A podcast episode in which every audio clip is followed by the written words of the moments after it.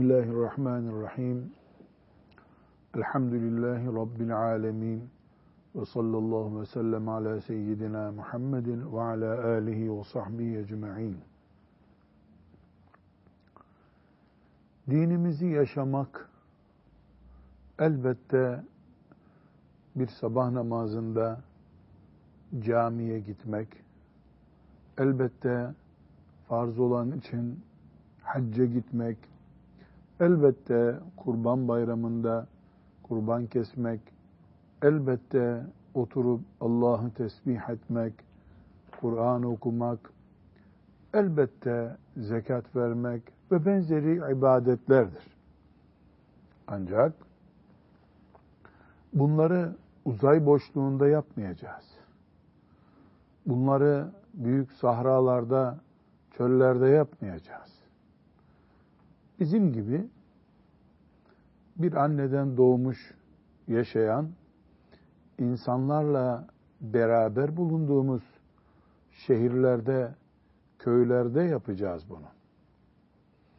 İş için bulunduğumuz ortamlarda, öğrenci olarak bulunduğumuz ortamlarda yapacağız bunu. Yani Müslümanlığımız insanlarla beraber yaşayabildiğimiz yerlerde yaşanacak bir dindir. İsrail oğullarının yani eski ümmetlerden olanların insanlarla bir arada yaşamaktan çekinip bir dağa çıkarak bir kulübede senelerce ibadet etme mantığı vardı. Bu ümmette toplumdan kaçıp tek başına bir mağarada, dağ başında ibadet etmek yoktur. Hem toplumun onca bozulmuşluğunu, onca sakıncalarını bileceğiz. Hem bir kenara kaçmadan ıslah edici olmak ve kendimizi de kaptırmamak kaydı şartıyla o toplumun içinde yaşayacağız. Müslümanlığı bireysel ibadetlerin tek başına yapıldığı bir dine dönüştüremeyiz. Bu Allahu Teala'ya karşı bizim için bir kabahat olur. Müslümanız elhamdülillah. Çevremizin de Müslüman olması için uğraşacağız. Herkes Müslümanlık adına bir katkı koymaya çalışacak. İnşallah da sonunda ümmeti Muhammed olarak bir fazilet yarışından çıkacağız. Toplum bozuktur diye kaçmaya hakkımız yok. Bir, bir de küçük de görsek biz onu toplumun bozulmasına sebep olabilecek bir iş asla yapmayacağız. Riyazu Salihinde 245. hadisi şerifte bu perspektifi önümüze koyan bir bilgi var. Sahabe bize hepimizin tefekkür edeceği bir bilgi aktarmaktadır. Peygamber Efendimiz sallallahu aleyhi ve sellemin gününe ait bir bilgidir bu. Hepimiz için çok önemli. Yani tarihte olmuş bitmiş bir olay gözüyle bakamayacağımız bir bilgi bu. Ben kendi nefsim açısından nasıl değerlendirdiğimi e, söyleyerek tavsiyede bulunayım. Öyle zannediyorum ki bu hadisi şerif Efendimiz sallallahu aleyhi ve sellemin mescidinde gerçekleşmiş ama biz bunu evimizdeki bir konu gibi görmek zorundayız. Müslümanların eşleri ve çocuklarıyla olan ilişkilerinde bu 245. hadis-i şerifi dinlemeliler. Bilhassa çocuk eğiten hoca efendiler, matematik öğretmenleri, ilkokul öğretmenleri, Peygamber sallallahu aleyhi ve sellemin bu sözünü asla unutmamalıdırlar. Yöneticiler, toplumun önderleri bu hadisi şerifi unutmamalıdırlar. Neticede hepimiz insanız, beşeriz, yanılabiliriz. Peygamber sallallahu aleyhi ve sellem Efendimiz bizim yanılmadan ne yapacağımızı gösterdiği kadar yanılınca, hata edince de ne yapacağımızı göstermektedir. 245. hadisi şerifi bu mantık ile dinleyelim. Şimdi Ebu Hureyre radıyallahu anh'ten rivayet ediyor. Hafız İnayetullah okuyuver bakalım Ebu Hureyre'nin hadisini. Ebu Hureyre radıyallahu an şöyle dedi. Nebi sallallahu aleyhi ve sellemin huzuruna şarap içmiş bir adam getirdiler. Peygamber Efendimiz ona had vurunuz buyurdu. Ebu Hureyre der ki, bizden eliyle vuran, ayakkabısıyla vuran ve elbisesiyle vuranlar oldu. Had icra edildikten sonra adam ayrılıp gidince ashabtan biri Allah seni kahretsin, rezil etsin dedi. Bunun üzerine Peygamber sallallahu aleyhi ve sellem böyle demeyiniz, onun aleyhine şeytana yardım etmeyiniz buyurdular. Sallallahu aleyhi ve sellem. Ben tasvir edeyim meseleyi. Yer Medine. Münevvere Medine. Kişiler ashab-ı kiram. Peygamber sallallahu aleyhi ve sellem Efendimizin can dostları. Peygamber sallallahu aleyhi ve sellem yaşıyor. Onların başında. Müslümanlardan birisi alkol kullanmış. Alkol kullanınca işlediği suçun cezası var. Buna had deniyor. Efendimiz sallallahu aleyhi ve sellem herkesin bulunduğu bir yerde buna cezasını verin buyurmuş. Cezası ne? Buna sopa vurun buyurmuş. Medine'de Peygamber sallallahu aleyhi ve sellem sağ içki içmiş. Sopa vurun buna buyurmuş. Kimi eliyle vurmuş, kimi çıkarıp ayakkabısını fırlatmış. Adam orada iyi bir dayak yemiş.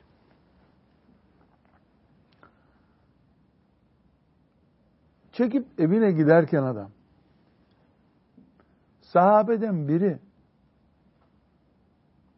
adama beddua etmiş. Ne demek? Hem dayak yiyor adam hem de dayak atanlardan birisi adamı dışlıyor. Allah belanı versin. Rezil herif diyor.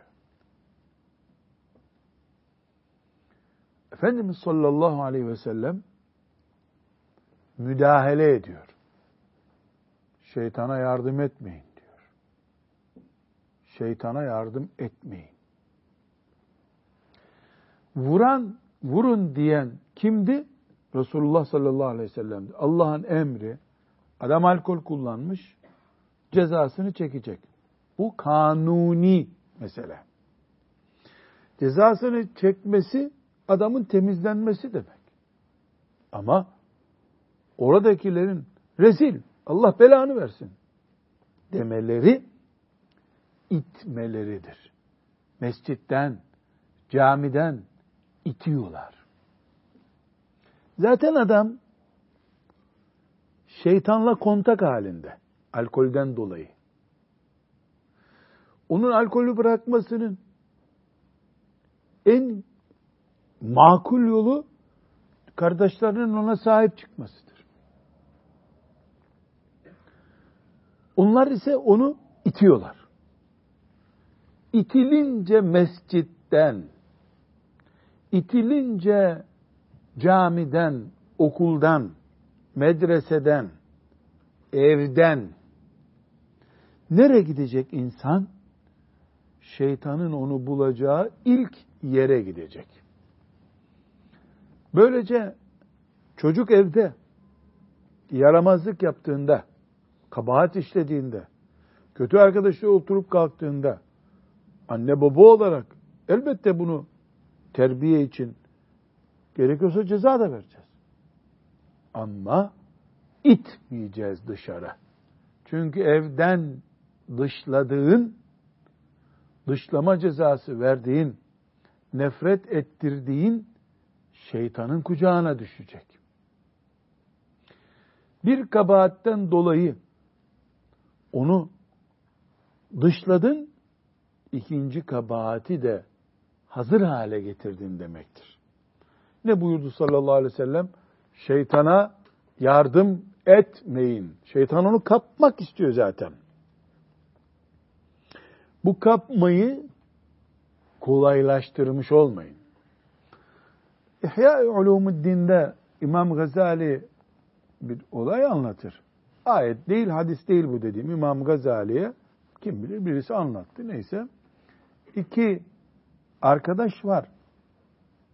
İyi Müslümanlar bunlar. Bir tanesi kötü yola düşmüş. Bizde diyorlar ya kötü yola düştü. Bir tanesi kötü yola düşmüş. Herkes ne bekliyor şimdi? İki tane dindar, namazı ihmal etmez adam e, arkadaştılar. Bir tanesi kötü yola düştü. Onun onunla bir daha bir işi kalmaz. Bakmışlar ki bu iyi adam kötü arkadaşıyla dostluğa devam ediyor. Hayret etmişler. Demişler ki o iyi olana yahu biz zannettik ki sen buna daha selam vermezsin. Siz arkadaşlığı devam ettiriyorsunuz. Demiş ki o durumu iyiyken bana ihtiyacı olmadığı zamanlar ben ona arkadaşıydım. Şimdi bu kötü yola düştü. Asıl şimdi bana muhtaç bu. Ben bunu bırakarsam bir daha geri gelemez bu demiş. Şimdi benim ona en çok yardım etme zamanım geldi. Bu mantığı ben öğretmenlerin de bilmesi gerekir diye düşünüyorum. Ceza verip terbiye etmek başka şey dışlamak, şeytanın kucağına atmak başka şey. Aynı şey anne baba için de geçerli. Çocuğu 3-5 yaramazlığından dolayı anne babanın dışında, ev bireylerinin dışında birisinin kucağına atmak başka bir şeydir. Buna çok dikkat etmek lazım. İnsan dünyada bile pişmanlığını yaşar, ahirete gerek kalmaz. Burada bir başka şey daha dikkatimizi çekiyor. Peygamber Efendimiz sallallahu aleyhi ve sellem ne buyurmuş? İçki içen bu adama ceza verin buyurmuş. Ceza uygulanmış. Bu Allah'ın emri, peygamberin emri. Bunu yapanlar ibadet yaptılar. Peygamberin aleyhissalatü vesselam emrini yerine getirdiler öbür beddua eden, Allah belanı versin, rezil herif diyen, içindeki kini kustu. Evet, kabahatli bir iş için yaptı bunu yani. Belki dedikleri doğruydu, Allah'ın belasını verecek bir adam bu. Ama Allah'ın takdir buyurduğu cezayı uygulamak bir görevdi sinirini boşaltmak bir görev değildi. Onun için Efendimiz sallallahu aleyhi ve sellem ne buyurdu? Niye şeytana yardım ediyorsunuz? Çünkü bu adam bu hatayı işlemekle kafir olmadı. Hatalı bir Müslümandı. Cezasını geldi çekti zaten. Adalet gerçekleşti. Bu adam gene temiz bir Müslüman oldu. E, rezil herif. Allah belanı versin. Utanmaz diye buna dışlayıcı tavır gösterildiğinde sanki bir kafire bu tavır gösteriliyormuş gibi olur. Bundan da Allah razı olmaz. Şeytanın derdi zaten müşteri kapmak. Şeytan yani sokakta ararken kucağında bulur onu. Müminin vazifesi öbür mümine karşı kimsenin şeytanın kucağına düşmemesini sağlamak iken tam aksini yaparsa mümin hata etmiş olur. Bu 245. hadisi şerif bu şekilde önümüzde büyük bir ibret noktası olarak duruyor. Ben bunu özellikle öğretmen kardeşlerimizin tavırları sebebiyle çocukları daha fazla şeytanın kucağına, şeytanımsı odakların kucağına itip itmediklerini düşünmeleri gerekir diye zannediyorum. Anne ve babalar daha fazla şeytanın kucağına itiyorlar mı çocukları diye de iyi tefekkür etmeleri lazım düşünüyorum. Kıyamet günü pişman olmamak için hatta kıyamete bile kalmadan dünya pişmanlık merkezine dönmesin diye. 246. hadisi şerifi okuyabiliriz şimdi. Bu hadisi şerifte Müslümanların ihtiyaçlarını karşılamak gerekir diye bir bölümde e, Nevevi bize bunu veriyor. Müslümanların ihtiyaçlarını karşılamakta Müslüman görevlidir. 235. hadis olarak bu bir kere daha geçmişti. Benzer bir konuda yine karşımıza koydu Nebevi bu hadisi. Bu Riyazu Salihin'in uslubudur. Yani bir hadis bir defa bir konuda geçtiyse o hadisin içinde benzer başka konular varsa başka konuda onu bir daha üçüncü defada karşımıza koyabilir. Nitekim bu hadis-i şerif 235. hadis olarak geçmişti. Teberruken yine dinleyelim Abdullah İbni Ömer radıyallahu anhuma'dan. Abdullah İbni Ömer radıyallahu anhuma'dan rivayet edildiğine göre Resulullah sallallahu aleyhi ve sellem şöyle buyurdu. Müslüman, Müslümanın kardeşidir. Ona zulmetmez. Onu düşmana teslim etmez. Din kardeşinin ihtiyacını karşılayanın Allah da ihtiyacını karşılar. Müslümandan bir sıkıntıyı giderenin Allah da kıyamet günündeki sıkıntılarından birini giderir. Bir Müslümanın ayıbını örtenin Allah da kıyamet gününde ayıplarını örter. Evet. Bu hadis-i şerif 235. hadiste geçmişti. Dolayısıyla şerh e, merak edenler oradaki 235. hadis-i şerife bakabilirler. Evet. Şimdi 246. hadisi şerifi bu şekilde geçtikten sonra 247. hadis-i şerife geleceğiz. Geniş bir dairede nübüvvet pınarından mübarek damlalar sallallahu aleyhi ve sellem Efendimiz bize damlatacak. Ee, daha dinlemeden duamızı yapalım da Rabbim anlamayı ve hakkıyla amel etmeyi hepimize kolay etsin.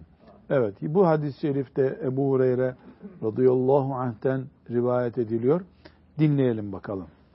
Ebu Hureyre radıyallahu anh'dan rivayet edildiğine göre Nebi sallallahu aleyhi ve sellem şöyle buyurdu. Bir kimse bir müminden dünya sıkıntılarından birini giderirse Allah da kıyamet gününde onun sıkıntılarından birini giderir. Bir kimse darda kalana kolaylık gösterirse Allah da ona dünya ve ahirette kolaylık gösterir. Bir kimse bir Müslümanın ayıbını örterse Allah da onun dünya ve ahiretteki ayıplarını örter. Mümin kul din kardeşinin yardımında olduğu sürece Allah da o kulun yardımındadır. Bir kimse ilim elde etmek için bir yola girerse Allah da ona cennetin yolunu kolaylaştırır. Bir cemaat Allahu Teala'nın evlerinden bir evde toplanıp Allah'ın kitabını okur ve onu aralarında müzakere eder, anlayıp kavramaya çalışırlarsa üzerlerine sekinet iner, gönül huzuruna kavuşurlar ve kendilerini rahmet kaplar. Melekler onları kuşatırlar. Allahu Teala da onları kendi nezdinde bulunan meleklerin arasında anar. Amelinin kendisini geride bıraktığı kişiyi nesebi öne geçirmez. Ee, Müslim'de ve İbn Mace'de zikredilen bir hadis şerif dinledik. Mümin kardeşlerimize hepimizin lehine olur umuduyla bir mülahaza, dipnot söylemek isterim. Peygamber sallallahu aleyhi ve sellem haber dinlenir gibi dinlenmemelidir. O nasıl kıyamet günü benim halim ne olacak? Ben ne edeceğim şimdi? Sıratı geçeceğim mi geçmeyeceğim mi diye heyecandan boğulacak gibi iken inşallah şefaati ile cennete geçmemize vesile olacak. Mümin insan o günün heyecanını bugün Peygamber sallallahu aleyhi ve sellemin hadisini dinlerken ispat etmelidir. Şimdi bu hadisi şerifte yedi başlık var. Belki de Peygamber aleyhisselamın en uzun hadislerinden biridir bu hadis. Yedi başlık var. Yedi cümle söylüyor. Diyebilirim ki İslam toplumunda bir Müslümanı hani ashab-ı kiramı örnek alarak diyelim bir Müslümanı örnek olarak çektik aldık. O Müslümanın günlük hayatından yedi güzel örnek sunuyor bize sallallahu aleyhi ve sellem. İslam toplumunun dinamiklerini, sosyal yapısını, ruh halini gösteriyor da diyebilirim. Bu hadisi şerif 247. hadisi şerifi Talha hocam. Ümmeti Muhammed böyle bir toplumdur diye de anlasak bir sakıncası olur mu? Bilakis çok yararı olur hocam. Mesela camide bir imam efendi cemaatine bu hadisi okuyup beyler, kardeşler dinliyorsanız hanımefendiler bu yedi özellik bakın sizde varsa Resulullah sallallahu aleyhi ve sellem bizim kasabamıza gelse bize bugün namaz kıldırsa bunları anlatacaktı bize. Ashab-ı kiram Allah onlardan razı olsun. Bu sözleri uyguladılar da Allah'ın razı olduğu kulları oldular. Müslümanlık. Yani sakalla ölçülemeyebilir, sakalsız Müslümana ne diyeceğim? Müslüman güzel sözle ölçülemeyebilir, herkes güzel konuşuyor. Ama bu yedi nokta kimiz biz? Evde, mektepte, okulda, medresede, camide, işte, insan olarak bulunduğumuz yerde, hastanede, metroda, sosyal bir noktada, bir konferansta, ya biz ümmeti Muhammediz. Ümmeti Muhammed'den bir kişiyi şöyle bir çıkaralım. Hani hastanede kan alıyorlar da vücudumuzdaki sağlık sıhhati ölçüyorlar ya. Bu da Müslüman kimliğimizi ölçüyor. Bu hadis şimdi e, sırayla söyleyecek olursak bir, birinci noktası bir müminin derdiyle ilgilenen adam diyor Efendimiz sallallahu aleyhi ve sellem. Bir müminin derdiyle ilgilenen adam. İki, Resulullah sallallahu aleyhi ve sellem Efendimiz borçluya karşı kolaylık gösteren Müslüman diyor. Üç, bir Müslümanın ayıbını örten Müslüman diyor. Dört, müminlere yardım etmeye hazır kafalı Müslümandan söz ediyor. Beş, ilim elde etmek diye gayesi olan bir Müslüman diyor. Altı, Allah'ın mescitlerinden, camilerden bir camide oturup Kur'an okuyan, orada ilim öğrenen Müslüman diyor. Yedi, bir büyük kanun koyuyor. Sallallahu aleyhi ve sellem Efendimiz. Kimse soyuna güvenmesin. Yani babasına, anasına güvenmesin. Amelin neyse senin, kıyamet günü öyle dirileceksin. Babanın, ananın, dedenin, yaşadığın şehrin adamı olarak dirilmeyeceksin.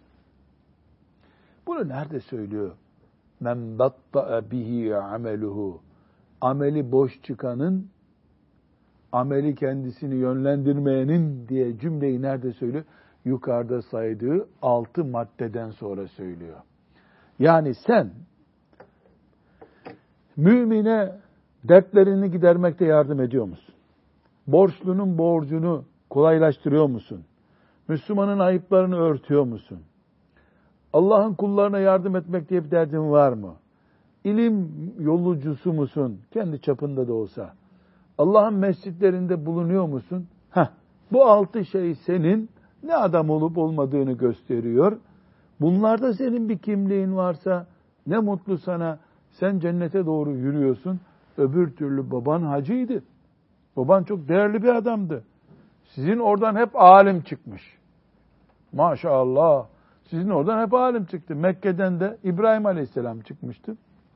İsmail Aleyhisselam çıkmıştı. Ebu Cehil ve Ebu Leheb oradan cehennemin dibini boyladılar.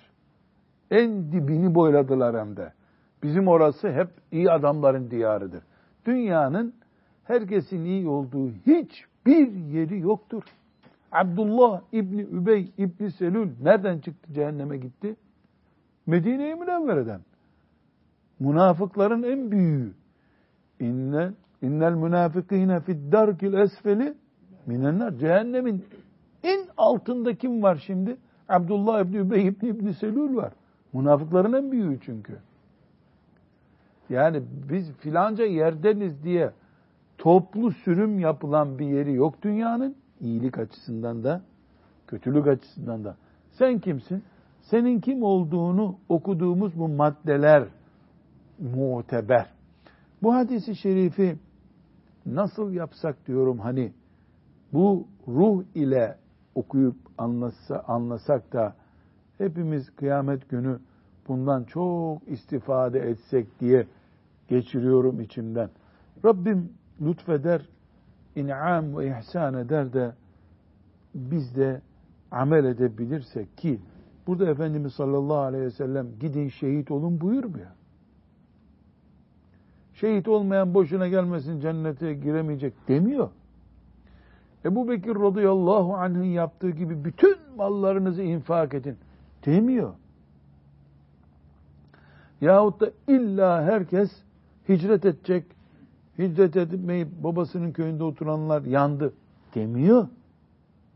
Öyle şeyler sayıyor ki yani ben şimdi düşünüyorum bunları bir saatte yaparım herhalde geliyor bana. Ama karakterim bu olması lazım. Bu karakterle yaşayacağız ki Allahu Teala cennetine koyacak. Şimdi bir hızlı bir şekilde bunları tekrar sayalım. Allah Ebu Hureyre'den razı olsun. Bunları ezberledi de bize nakletti. Ne güzel etti yahu. Allah ondan razı olsun. Ne buyuruyor? Birinci madde. Bir kimse bir müminden dünya sıkıntılarından birini giderirse Allah da kıyamet gününde onun sıkıntılarından birini giderir. Bir müminin ne sıkıntısı olur? Yahu en basit misal, şimdi bu bekarlar belki bundan anlamazlar ama şimdi bu asırda Müslümanın evinde sorun var. Eşler birbirleriyle kavgalı. Giderilmesi gereken bir sorun değil mi bu şimdi? En büyük sorun. Çünkü yuvaları yıkılıyor insanların. Kaynanasıyla gelini geçiremiyor. Çocukların babalarıyla, anneleriyle dertleri var. Komşu olarak bir gün çocuğu alıp parka götürüp babasına karşı yumuşatabilir insan değil mi? Bunun karşılığını kıyamet günü Allah verecek. Eşler arasında büyük amca mesela baktı ki yeğeni hanımıyla deviriyorlar yuvayı.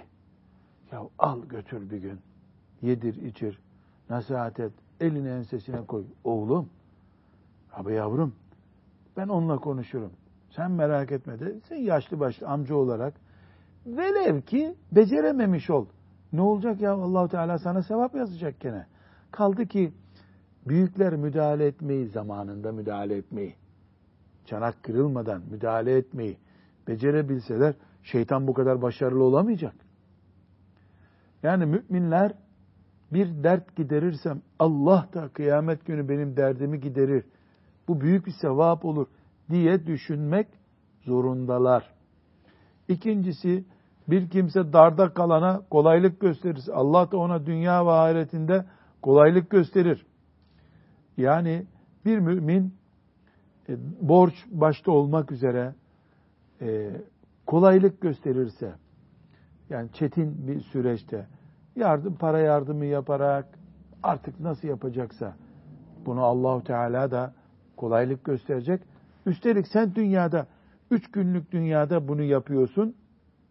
Sıkıntıda borçta olan birine yapıyorsun. Yani ne bileyim insanın bin tane hali var şimdi hangisini sayayım diye şöyle zihnime topluyorum da sayılamayacak kadar dert var dünyada. Yani yardım etmek isteyen muhakkak yardım edecek biri bulur. Nerede kaldı ki şimdiki zamanda ne karışıyorsun elin işine canım? Maliye Bakanı mısın sen diye. Kaymakam mısın diye üstelik tam ters tarafa çekiyor şeytan.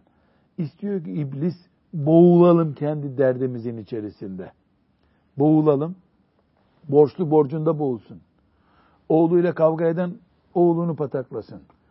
İş yerinde kavgası olan işsiz kalsın. İblis böyle istiyor. Bizi dertlerimizin içinde boğup bitirmek istiyor. Allah da istiyor ki kullarım kardeş olarak birbirleriyle ilgilensinler istiyor. E, allah Teala da bunu yapan kullarına cennette karşılık veriyor. Sıratta karşılık verecek. Mahşer yerinde yardım edecek. Bir kimse bir Müslümanın ayıbını örterse, üçüncü nokta, Allah da onun dünya ve ahiretteki ayıplarını örter. Ne kadar büyük bir iş bu yahu. Yani mümin, müminin ayıbını örtüyor. Zaten sen savcı değildin. Zaten sen müfettiş değilsin. Müslüman kardeşsin. Aileden birisin. Ayıp biliyorsun. E bu bildiğini göm. Unut. Allah da Azze ve Celle senin ayıbını unutsun. Üstelik kıyamet günü geri dönüş olmayan bir yerde senin ayıbını unutsun, görmesin. Ne kadar mutlu olacaksın o zaman. Evet. Dördüncüsü mümin kul din kardeşinin yardımında olduğu sürece Allah da o kulun yardımındadır. Bu önemli bir kanun. Biz Allah'tan yardım istiyoruz. Sen kulların yardımında mısın? Yoksa askere giderken 30 sene önce yaptığın bir yardımımı mı hala hatırlıyorsun? Karaktere dönüşmesi lazım bunun. Yardım karakteri. İnsani yardım, para yardımı olur, söz yardımı olur, dua yardımı olur, lojistik yardım olur. Ya hiçbir şey yapamazsan camiden çıkınca el ele tutuşup caminin etrafında bir tur atıp 10 dakika ona konuşsam bu bile yardımdır. Her şey parayla değil bu dünyada. Paranın hiç geçmediği yerler de var. Sözün geçmediği yerler olduğu gibi. Evet. Bir kimse ilim elde etmek için geldik beşinci noktaya. Bir kimse ilim elde etmek için bir yola girerse Allah da ona o cennetin yolunu kolaylaştırır. Demek ki ilim, Kur'an, sünnet, fıkıh, ilmi öğrenmek cennete gitmeyi kolaylaştırıyor. Bu kadar kolay anlarız bunu. Eh, şunu söylemeye gerek yok. Yani bu Allah için olacak. Force için oluyor. Herkes bir şeyler okuyor, biz de okuyalım. Neyse yani. Kimin ne niyeti var onu Allah bilir. E, elbette ona cennet sözü yok. Resulullah sallallahu aleyhi ve sellem Efendimiz kime cennet sözü veriyor? Allah rızası için yapacak. Nasıl hacca giden Allah için giderse elde ettiği sevap onu cennete koyuyor. Elim dediğimiz şey de Allah için olduğu zaman onu yapan onunla cenneti kazanıyor. Sonra bir tablo yapıyor Efendimiz sallallahu aleyhi ve sellem. Bir tablo çiziyor bize. Bu tabloyu e, dikkatlice dinleyelim. Ne kadar kolay Allah'ın rızasını kazanmak, cennete girmek ne kadar kolay bunu tarif ediyor. Bir cemaat. Ne demek cemaat? Üç beş Müslüman. Allah Teala'nın evlerinden bir evde toplanıp, Allah'ın evleri neresi? Mescitler, camiler. Allah'ın kitabını okur. Yani Kur'an'ı okur. Ve onu aralarında müzakere eder. Ne demek müzakere etmek? Sen ne anladın? Müfessir ne demişti burada? Bunun Türkçesine müzakere etmek bu demek. Anlayıp kavramaya çalışırlarsa üzerlerine sekinet iner. Ne demek sekinet iner? Huzura kavuşurlar. Ve kendilerini rahmet kaplar. Allah'ın rahmeti. Camide Kur'an öğreniyorlar. Hoca efendi okuyor.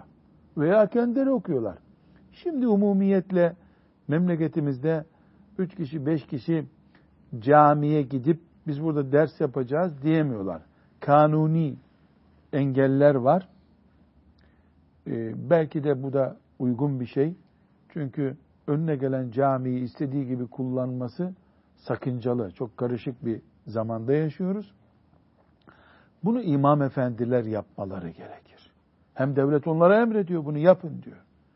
İmam efendiler üç kişi, beş kişi, kaç kişi olursa iki kişi oturup okumalılar. Mesela İmam Efendi bir tefsir kitabını, üçlük, beşlikçi bir kitabı her gün iki sayfa okusa, izah etse cemaate, kendi de çalışacak tabi. E, beş senede çok rahat bir tefsir bitirir. Hem kendini öğrenirsin, hem gelenler muhakkak bir şeyler öğrenirler. Hem de Allah'ın üzerine rahmet indirdiği bir mümin olursun. Melekler onları kuşatırlar orada. Allah Teala da onları kendi nezdinde bulunan meleklerin arasına katar. Kim camide oturup bir şeyler okuyorlar. Belki de o arada bir tanesinin uykusu gelecek. Yorgundur, işten gelmiştir. O uyuklasa bile orada. allah Teala o rahmeti indirecek onlara. Mümin yaşına başına bakmadan. E ben talebe miyim? Tabi talebe değilsin. Talebe onu zaten diploma kazanmak için yapıyor. Talebenin çok bir kazancı yok o açıdan. Yaşlı başlı olduğun halde camide ders var diye oturmak lazım. Eğer o semtte mesela Avrupa'da yaşayan Müslümanların böyle bir imkanı yok. Neden? E çünkü cami yok her yerde.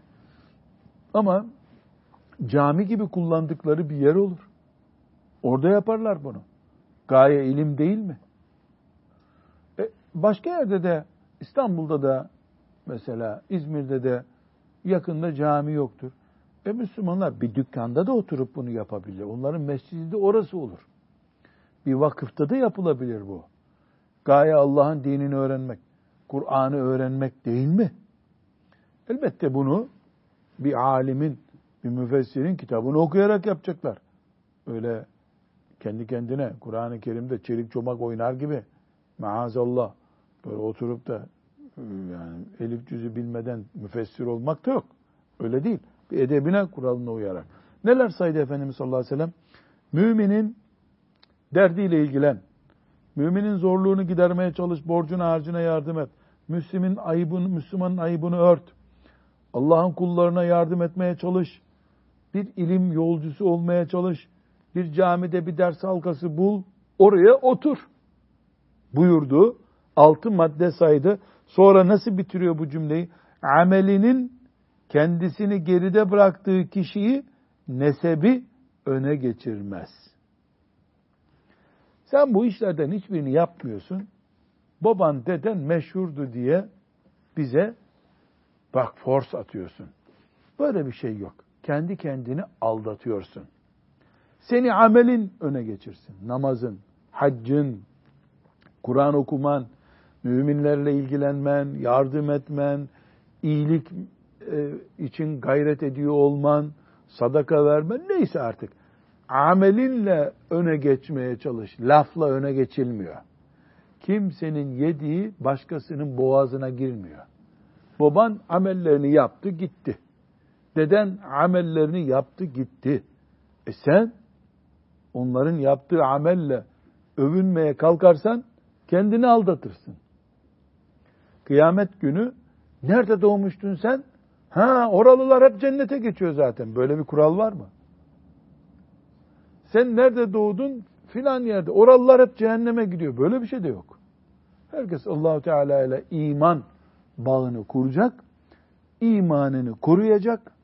Amellerini yapacak cennete girecek biiznillah. Başka bir formül yok demek ki. Velhamdülillahi Rabbil alemin.